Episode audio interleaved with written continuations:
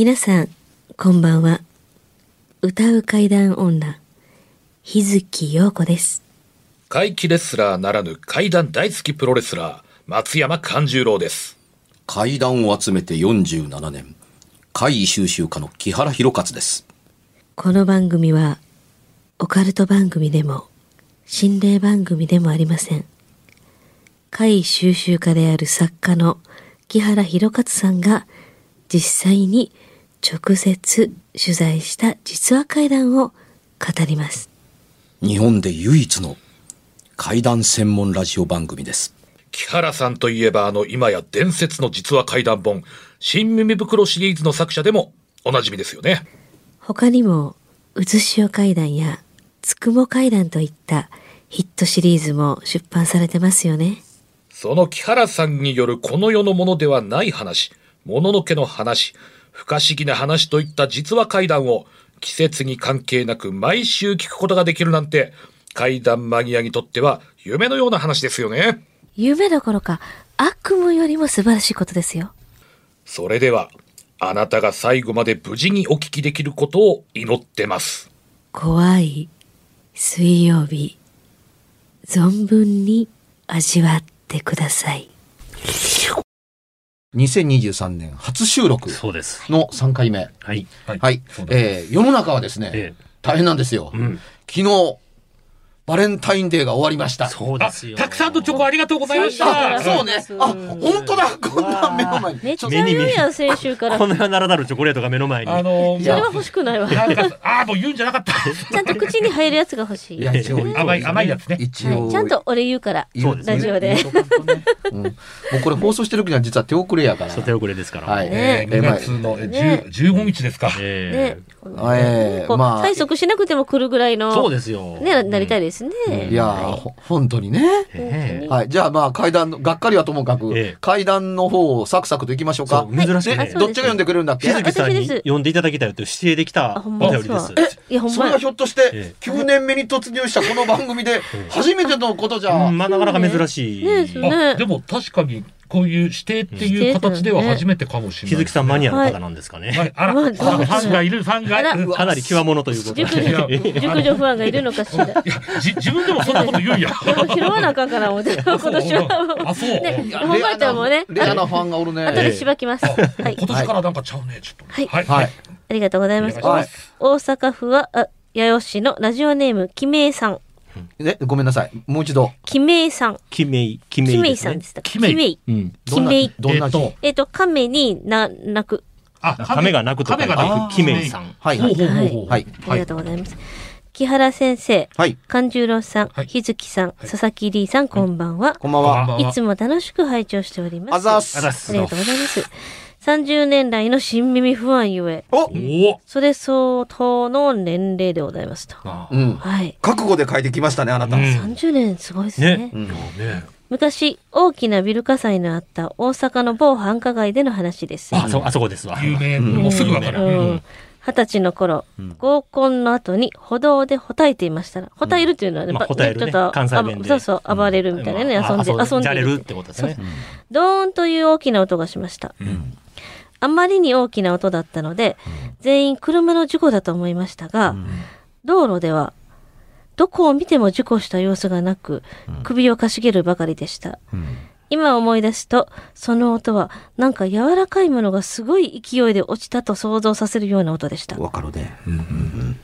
結局その音はおかしなこともあるなぁで済ませて帰りました。ん翌年、学会の打ち上げ後、夜の同じ場所で立ち話をしていると、再び、ドーンという音が聞こえました。うん。一緒にいた A さん、B さん、C さん、D さんの4人も驚いていたので、私は去年もこれと同じ音がして、原因が何かわからんかったんですよと説明しましたが、一緒にいた人は、でもおかしいやろと、周囲を見回しました。昨年の私も同じことをしていたので、ふと上を見上げると、上にたくさんの若い女性やおっちゃんが北を向いて並んで立ってました。うん今から考えると、確かにそんなところにバスターミナルなどあるわけがないのですが、私は当時、できた新しいバスターミナルのことだと思い込み、ほら、バスターミナルができたって言ってましたやん。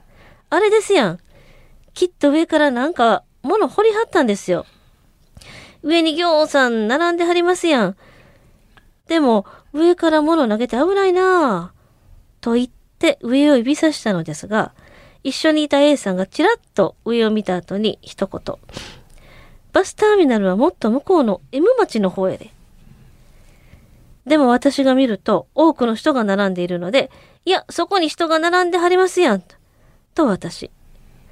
え、どこに？といぶかしむ A さん、B さん、C さん。そのやりとりを数回繰り返していると、一緒にいた D さんが手を合わせてお経を唱え出しました。D さんは普段から霊能をしゃぶっているところもあり、また上にいる、上にいる人間相手にお経を唱える姿にちょっとイラッとしました。うん。いいね。私はその時生きている人間だと思って見ていますから。うん。すると再び A さんが、どこにおんの？見えへんでというので、私は A さんを見た後、上を見ると、3人ほどいなくなっていたので、あ、人が減ってますと言うと、いや、どこにもおれへんよと、再び A さんが言うので、いや、いますよと。A さんを見た後にまた上を見上げると、また4人ほどいなくなっていたので、あ、また減りました。と私。今はどこにおんの？と A さん。再び A さんを見た後に上を見上げると、あ、もういなくなりました。と私。そうやろ？最初から人なんかおれへんよ。と A さんと B さん。いや、おりましたって。と私。すると路上で上を向いて、独居していた D さんは、気分が悪い。と言って C さんと早々に帰り、残された私らももやもやした気分を抱えながら解散しました。不思議に思ったのは、私が目をそらして見上げるために人が減っていった。うんバスに乗るために並んでいた人たちはどこに行ったのか。順番待ちでは列から離れた後の順番を取られるのに、いなくなった後に誰も列を詰めないのはなぜか。並んでいる人の中に銀色のスパンコールみたいな服を着た女性やミニスカートのワンピースの女性もいて、左から右に歩いたり、反対に戻ってきたりしていました。先に消えた人の中に下にいる私らをチラチラ見るし仕草をしていた女性もいました。だから下を見ている男の集団を知っているはずです。ミニスカートで歩いていたら中が見えるし、年頃の女性ってそういう男性への敵意はすごいのに気づいて睨むどころか誰も気にしていなかったということでした。あと今から考えてみれば彼らが立っていた場所の前は高速道路ですが、そこまで10メートルは空いていますし、どうやったらその高速道路に着いたバスに乗り込めるのか考えれば無理な話です。ということです。最も最大の謎は、うんこの投稿をなぜ日月陽子さんにどん呼んでいただきたいのか。ほんまですね。うん。なんか、日月陽子さんに呼んでいただくとですね、うんこ何か喜びがあるのでしょうか？かもしれないこの間私バスの話したか？ら。バツつながりですか？そうなのかななんか、私はプレイの一生、一あ週僕もプレイかなと。えどういうこと？なんか本文の中でなんか明確にそういうのが出てこなかったですよね。うん。多分ねうん。そうね。うん。まあ、なかなかちょっとユニークなお便りだなと思いましてまあ、ですね。その、多分その場所、場所的にはね、うんまあ、やっぱすぐ。まあ確かに高速道路はありますしねあそこうんということは、うん自分にだけ見えていたうん人たちの話をさされてて、うんで、よくよく自分はその時は、もうあの、まあ、バスのうん。ターミナルを間違えてた。まあ、新しくできたバスターミナルだと思っとったってこと M。町にできてたバスターミナルをここやと思って自分で勝手に思ってしまい込んで、ありましたやん、これですよ、うん多分それで並んでるんですよって言ったけれども、そこも実は違っていたという。ただこれね、その上に並んでたけど、どういう、どの部分に立ってたかが書いてないんですよね。そうの上の。ね。だから、その、うんだからビルのなんかね、その軒先に立ってんのか、どこに立ってんのかな、ちょっといまいちわからないんうん場所の情景は、うんなんとなく浮かぶんですけど。空中に立ってるわけじゃないですもん。空中に立ってたら実在と思わないですもんね、この人はそうで。すね。うんただまあ、拙者的にはちょっとあの、普段霊能しゃぶってる D さんにイラッとしてたのはちょっと面白かったですただちょっと僕がカットしたんですけど、この後日ね、この夢を見てるんですよね、この方が。夢？その夢の中では、その人た、アーケードの上に人が立ってたって書いてるんですよ。だから実際にその見た時もひょっとしたらあそこアーケードあるんで、アーケードの上にずらっと並んで、まあ高速道路に向けて、なんか待ってるような雰囲気を見たのかなとは思ったんでああ、あすけどね。の場所であった。うん。そうですね。あ。それすね例のねそれだったら、そうですね。まあでもそのアーケードのに並んでる時点でも不自然ですけどね、もちろん。それはじゃあそのうんもっと前の段階でうん書かれてたらあかんですもんね。そこでちょっとまずは気になったんですけどね。場所の指定は大体され、わかりますよね、まあまあまあわかります。わかりますまああそこですわ。知ってる人は知ってる。アーケードも聞いてるリスナーさんで地方の人で、ましてやこの、あの、うん番組の、えーポッドキャストのリスナーさんは海外のベルギーにままあでそうですね。ファンがいいたりするので、うんあの、ここでばかり納得してどうすんねんというような風に思われがちですけども、うん。大阪の南にある、あのーまあ、道頓堀の近くの、まあ、千日前通りのどっかの話 まあ、言うてますやん。言うとほぼ答えぐらいのね。かなというふうに、うん。まああの事件というか事故があったので、あのこれは聞く耳を持つ人間というよりも、まあ古くから大阪に住んでる人間、多分この方、あの大阪の方でしょうっていうのははっきり分かるので。そうですね、うん。あの、だって関西弁がね、うんすごい入ってますからそうね、うん、関西弁が自然に出てくるから、まあ、そう。所とか出来事としてもまあ有名ですまあからね。いろいろそういうね、体験談がありますからね、あそことで。とはいえ、こんだけ記号抜かれてたら、うん。私たちは分かった体で喋ってるけれども、うん。あの、当然視聴者には届かないので、うん。まあ、ぼかしながらもこれぐらいのことまでは言うておきますけれども、うん昔あった、あの、ビル火災との関わりを、あの、示唆するかのような、あの、書きっぷりだったりとする。そうですねいろいろまわけですねまつわるお話もなんかね、うん聞きますもんね。このね、そうですよね、うんあの火災に関しては。で、あの、とっても大事なこととして、あの、もう一度釘を刺しておきますけれども、はい。詳細に書かれているのに、先週の会談に関しては疑問ばかりを提示しました。うんはい。はい。で、決して詳細に書かれてるとはあんまり思えない、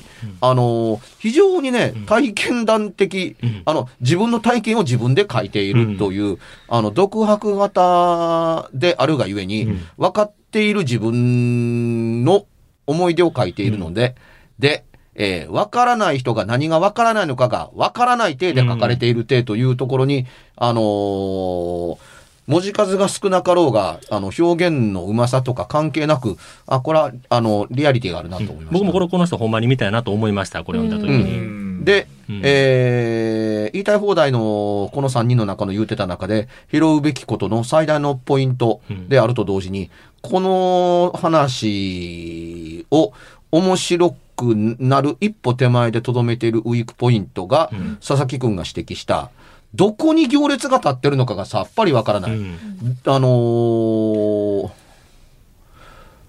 見ているこの方から見て上の方にいるっていうふうに言ってるけれども、普通の街中の人が行列をなしているのの目撃で、うん下から上を眺めて行列をしているという目撃するケースって、ほぼないです。ないですね、確かに。うん。強いて言うなら、うんあの、歩道を歩いてる時に、あの、手すりよりもはるかに高い身長の人たちが歩道橋をうん。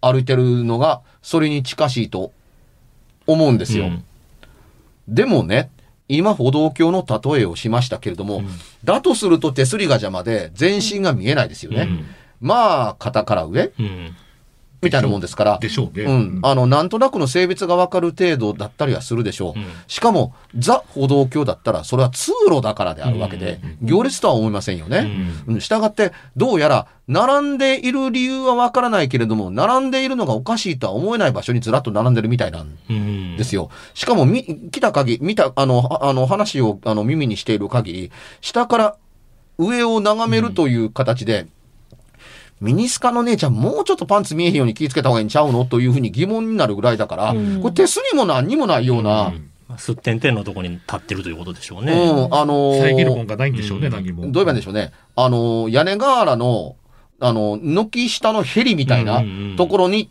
ってる、うん屋根の上にずらっと並んでいるのを、下から見上げてるとそういうふうに見えるでしょうね。うんということになったりはするんでしょうけども、つまり足元は何やねん、う。うんん。なんでしょう、うん。どうやねんっうん。ていうのが知りたかったりするわけです。うんなぜ知りたいかというと、それ、先まで続いてる、人がいいようがいようまいが、うん先まで続いている道のようなものに立ってるんですが、うんその人たちがやってきたとおぼしき、道のよ道のような後ろがあって、うん階段のような性質のものがついてるものがあるんですかないんですかっていう説明がないと、バスターミナルに結び、並ぶために結びつけられる理由も何もないんですよ。そうなんですよ。でも、なんかあんな高い、高いじゃないですか。うん、まあ、なんか高さ3階ぐらいでしょうね、アーケードやったいや、ら。大丈夫、危ないなっていう、なんか描写はなかったっぽいですもんね、精神的いやな、なんか。あの、アーケードならアーケードと書いてあると思うんですよ。うんちょっと妙なこと言いますけど。うん確かに。うん。アーケードのように人が立ってるっていうのをもし書いてないとするならば、アーケードに立ってる時点で、会がある意味終わってるんです。うん。アーケードに立ってたらおかしいでしょ。おかしいですね立。たれへんねんから、うんみたいな風になるから。うんそれと消されてるところには、アーケードとは、まあ、それ夢の中の話ですよね。夢の中ですけどうんうん。そう。だから、夢の中とはいえっていうところのアーケードは、あの、夢の中カットするう佐々木君の考え方は正解なんですけれども、アーケードは、あの、元の体験談と結びついているものなんか結びついてないのかもわからないのでわ、からないんです。あの、なんとも見なかったりするんですけれども、アーケードだったら絶対に見た時点でバスターミナルと関係はありません。うん。いくらね、あの、高速道路の方に向いて並んどったとしても、うんうん、あの、えー、後に作られたアーケードって、んあの、2階以上の、アーケードの上以上の人たちの、あの、退避通路になってるんですうよ。ん。うん、階段がついてて、あの、両脇が、縁にね、通れるようになってそう縁にね、通れるように、キャットウォークがあるんですよ。うんうん、だから、そこにの並んでたってことなんですかね。いや、だから、アーケードと書いてないのがおかしいのか、うんおかしくないのかもわからないので、うんこれ、あのー立ってる場所がわからないと、うん目撃してるの、目撃の仕方がおかしい以前のことがおかしかったりするわけです。そうですね。つまりね、階段というのは、うん階以外は全部、あのー常識的に分かっている現実と地続きであるから、うん。階が浮き出るのであって、うん。うん、並んでいる人が階なのはわかるんですけども、あの、この世の並んでいる場所の、の、その人たちが立ってる、いわゆるまあ、あの、足場、地べたに当たる部分というのが、ぼやかされてしまうと、うん。宙に浮いてるんですかっていう考え方だってなきにしもあらずだし、うん。聞き方によっては、その、下から上を眺めるという描写がなかったら、これすぐ近くの、向こう側の歩道に並んでる人なのかなとも思えなくもないんですよ。よ。うん。途中の最後の方で、あのー下から私たちに見上げられたら、あのーミニスカの人なんか、パンツ見られへんかどうか気にするもんちゃうの若い子やねんから、こちらをきっと睨んだりするんちゃうのみたいな風に思うぐらいですからという描写が入ってたりすると、これは相当の高さがあるなとうん思うのと、あのーぜひこの方、疑問に思わなかったはずないと思うんですけど、うん手すりのないスカスカ感の上に並んで立ってることをおかしいと思うという描写はどこで入るんですかこれ。うん。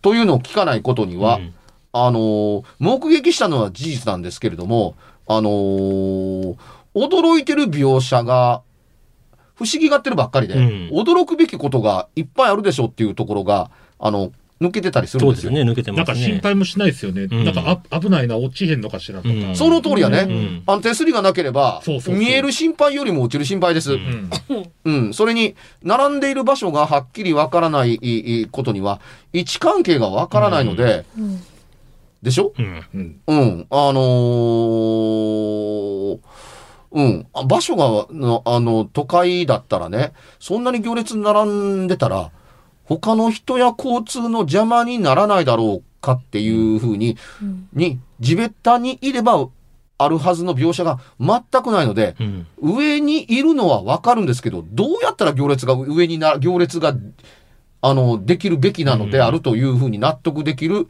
足元を不自然にも思わずに、立ってる人間だけ見ているっていうことにしか気にならない理由がわからない。うん。でしょ？という。で、さっき見た通り、そうでなければ、はっきりしなければ、宙に浮いていることを指摘するはずなんですよそうですね。うんうんうん空中に浮いてるでってなりますもんね。その通りやね。だからね、二人抜け、三人抜けって間詰めないのが不思議なぐらいやったら、んその詰めない場所はどこに立ってんねんを不思議に思ってほしい。詰めれる場所に立ってるみたいやからね。うん。うん。うん。だったら、どこに立ってるんだっていうふうに、これね、ビルの中の人に行列作ってる人なのかなと思って最初聞いて一瞬たりとかそう思いましたね。僕も最初読んだ時。でもそう、でもそう、うん。そうで次に下から見上げてっていうから、え、屋上っていうふうに思ってたらしたんですけども、うん。バスターミナルに繋がってる、ああれですよって言うから、屋上は途切れてるから屋上じゃないなと思うわけですよ。そうすると、あのーどこに繋がってるとおぼしきものの、いわゆる地べたというか、あのー足場があったのかなと思うので、足場がわからない限りには、あのー不思議に思う場所がバラバラに飛び散ってしまって、あのー絞り込めないという点があったりすると思うんですというところだったりするのと、みんながその場所分かってるだけにもうすそうなんです。ももったいないんですよね。不思もうちょっと詳しく知りたいんですよね、だから。うん、まあ、それもあるけれども、見た瞬間にその人たちがね、北の方を向いているっていう、うん。ナイスでいけてる言葉やねんけども、なぜ北の方だと分かってるのと、どこだから北の方を向いてると言ってるのかっていうのも、ちょっと気にかかるといえば気にかかる。う。うんん。街の中で、この場所が分からなければ、この階のね、うん場所が分からなければ、北とは何を指してるのかって言ったら、梅田を指してることになる。そうですそうですね。ね。うん。だからあそこはまあ角地になってますよね、あのビルは。そうです、そうです。ほんではい、角地でそのビルの東西に面して高速道路が走ってるわけですよね。で、そのビルに面して南北にアーケードがあるわけですよ。そう、そうそうそうそう。んっていうことは、それはアーケードの下か上でないとおかしいわけですよね。並んでる、北に向かって並んでるということは、高速道路に向かってうん、北に向かって並んでるということは、アーケードの下の部分かアーケードの上の部分。ってことは、この人どっから見てるかってことですよね。そうなると、アーケードの下から見とったら、アーケードの上によったらわからないですよね。ってことは、アーケードの下の部分に、並んでるように見えたということなんかなとも思ったんですけど、そこにその立つようなスペースないと思うんですけどね。うん。まあだからこの人の目撃したことはいいいですから説明の時にこれがないとうん。階段の成立は難しいですよっうん。ていうのの一個の大きな点がまず最初に抜けてるっていうのに多分このラジオを聞きながらえ顔真っ赤にしてはるんじゃないかなと思うんですけどもこれとっても重要なことなんです。人が並んでいることよりもえうん。うん、その下から見上げてるわけですから、うんえーそれはどんな場所であるのかっていうのがわからないと、バスターミナルに無理くり話を結びつけようとしてみんなの気を紛らわそうとしているバスターミナルがあまりにも絵空ごとすぎるからっていうふうになって、つまりね、この辺で立ち止まって、他どんだけ書かれてもね、あの、頭に入ってきて絵になりにくいんですよ。うん。でそうこの前ささっきから聞いてるけど、どこ立ってんのこれっていうのが、ずーっと動かないままに、あの、あるのでという言い方がいいですかっていうとこだったりするから、たまに清涼飲料剤のように、ああ、気持ちいいな、その話っていうのが、日頃からなんか霊感があるとかの言うてるやつが度胸してるっていうのにイラッときたっていうところが、いけてるうね。ん。だから逆に言い換えれば、そこさえちゃんと明確になってれば、うんだからすごい惜しい状態。そう、惜しい状態ですよね。また欲しいですね。このタトゥーはうんもうちょっとわかりやすい、なんかあればね。まあ、それにイラッとするのは、うん。あのーわかるんですけれども、うん僕なら、なんで度胸上げてんの、うんなんで急に興味を乱すの？まあ、そこも突っ込んでないですよね、うんその方に。だって本人は実在の人が並んでると思ってますもんね。あの、霊能者ぶってるっていう。って思ってるんですねまあそのあの、霊能者ぶってる人間やったらね、うん実は先にね、あのー度胸はせえへんと。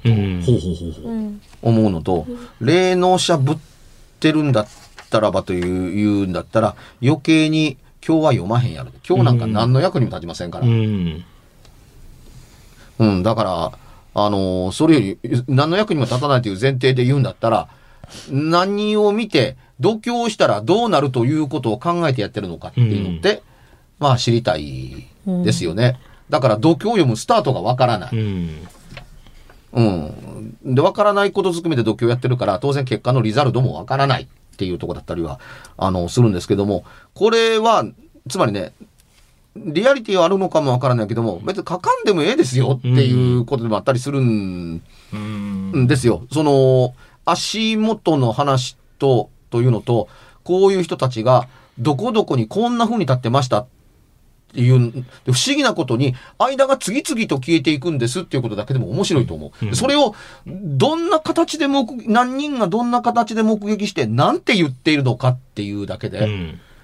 うん。あのー十分伝わると思うんですけども、それをね、会話だけではちょっときつい。うん。減ったねって、え、何がっていうに。一体どんだけの距離の離れてる話をしているのか、うんどんだけ近い近距離の話をしているのかっていうに、え、どこどこどこっていう話なのか、うん。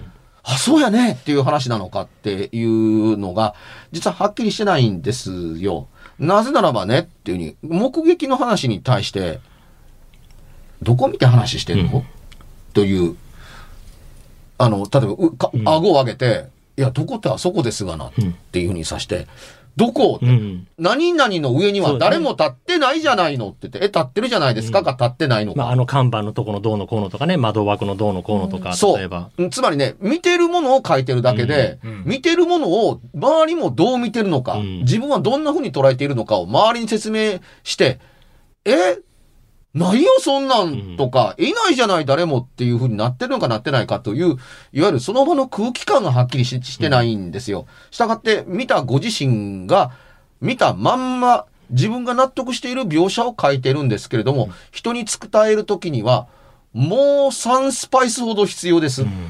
で、まあ、このキメさん自体がね、このならざるものという認識しない、ふ自然なレベルで並んでたってことですもんね。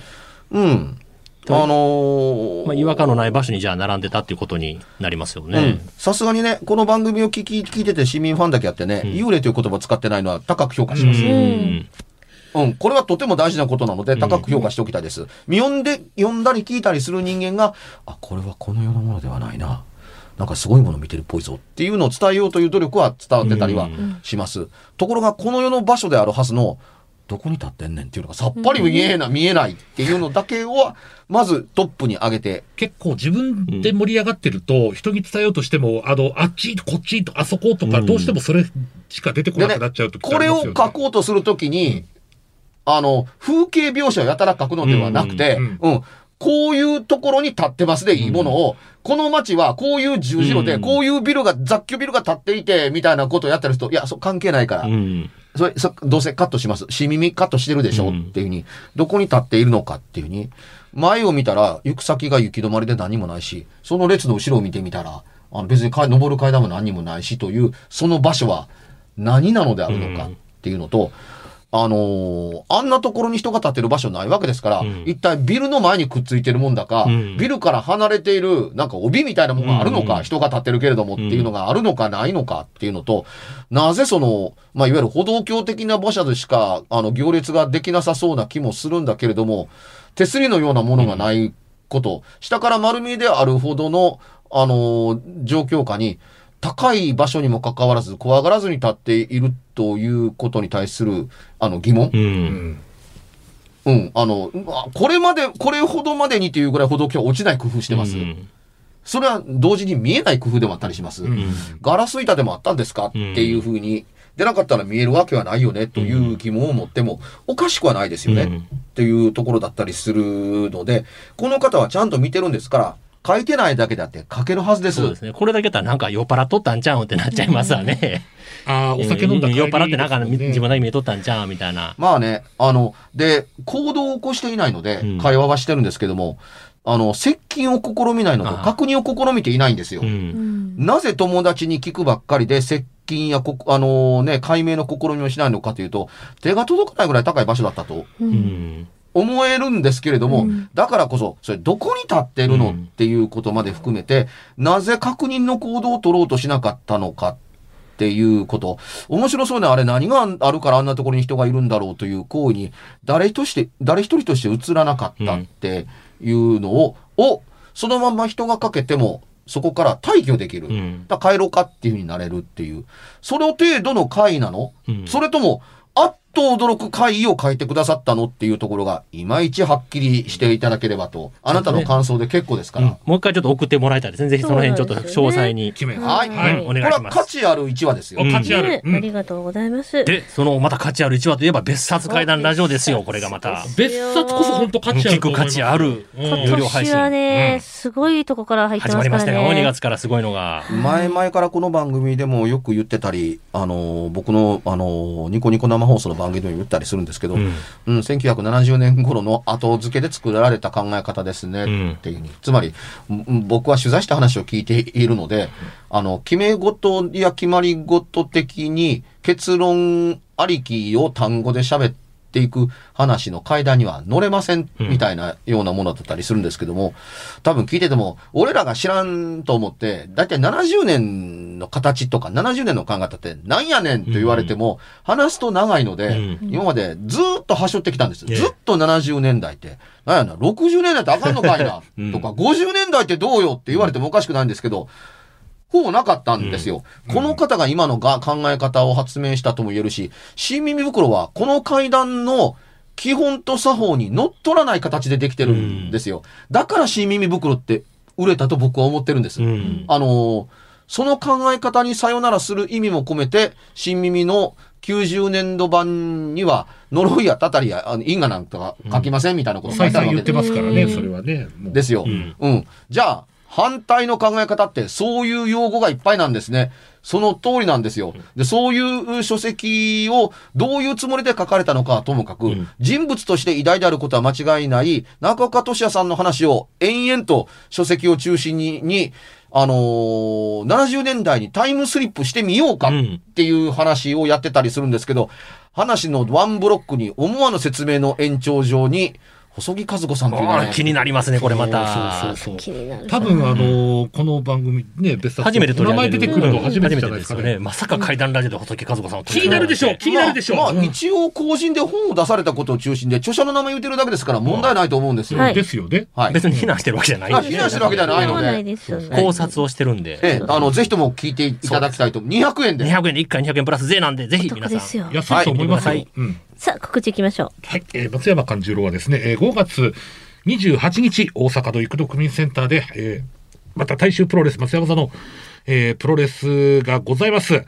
えーチケットは絶賛発売中でございますので、ぜひ松山勘十郎で検索していただいて、ぜひ生のプロレス見に来てください。めっちゃ喜びます。うん。はい。私、日月陽子は、ひらがなにつの方の日月陽子で検索してください。春あたりからイベントも増えてきます。2月の最終金曜日の10時から、ニコニコ生放送、九段地暗殺計画、えー、怪異な動画特集をまたまたやってると思うんですけれども、え、あのー一応、バレンタインデーまだ受け付けてますので、慌てずゆっくりと送っていただければと思もうところです。年受けたらどうですか？そうですね。そうですね。え、え 詳しくは、あの、なんかこう、ツイッターでもよかったら読んでやってください。番組では、別冊怪談ラジオを販売しております。ちょっと普通の地上波のラジオでは放送できない僕の体験を、あの、語っています。二度と本の形でまとめるつもりのない話が入っていますので、ぜひお聞きになってくださればと。どうやったら帰るの？詳しくは、ラジオ関西の怪談ラジオのホームページをご覧になって、ぜひともお買い求めいただければと思います。今夜はいかがでしたでしょうか？何もなければいいんですが。え？ちょっと、あなたの城、誰ですか？番組ではお便りや感想のほか、あなたが体験した怖い話や、あなたが聞いた身近な人の不思議な体験、また怖い写真や曰く因縁のあるものなどもお待ちしています。メールの宛先は、階段アットマーク jocr.jp k-a-i-d-a-n アットマーク jocr.jp ファックスは078-361-0005 078-361-0005おはがきは郵便番号650-8580ラジオ関西階段ラジオ怖い水曜日まで。ぜひ、本物の怖い話を私に教えてください。お相手は、歌う階段女、日月陽子と、怪談大好きプロレスラー松山勘十郎と、そして階段を集めて47年、木原博一でした。それではまた来週、お耳にかかりましょう。う。この一週間、あなたが無事でありますように。